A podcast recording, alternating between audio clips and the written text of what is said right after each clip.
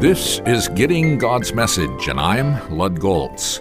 In our last visit, we took a snapshot of one day in the life of David, described in 1 Samuel 25.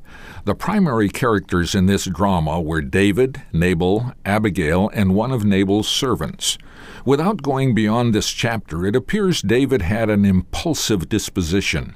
He might have kept his impulsiveness in check most of the time, but when rebuffed and insulted by Nabal, his anger erupted. Nabal was a wealthy man with many servants. David armed 400 men with swords, an obvious overreaction. Anger often exaggerates an offense. It's clear David intended to avenge himself by obliterating Nabal's household.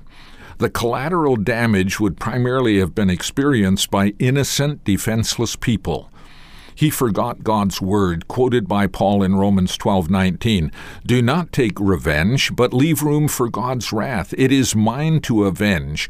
I will repay," says the Lord. He also forgot to seek counsel.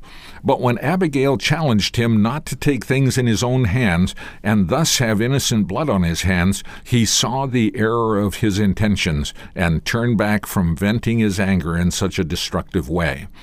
He was tempted to carry out his plans, but God provided a way of escape through the wise counsel and appeal of Abigail. Fortunately, a tragedy was averted and he preserved his honor.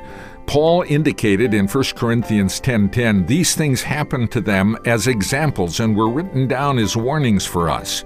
If you have an impulsive disposition, learn from David's experience how to avoid anger's unintended consequences.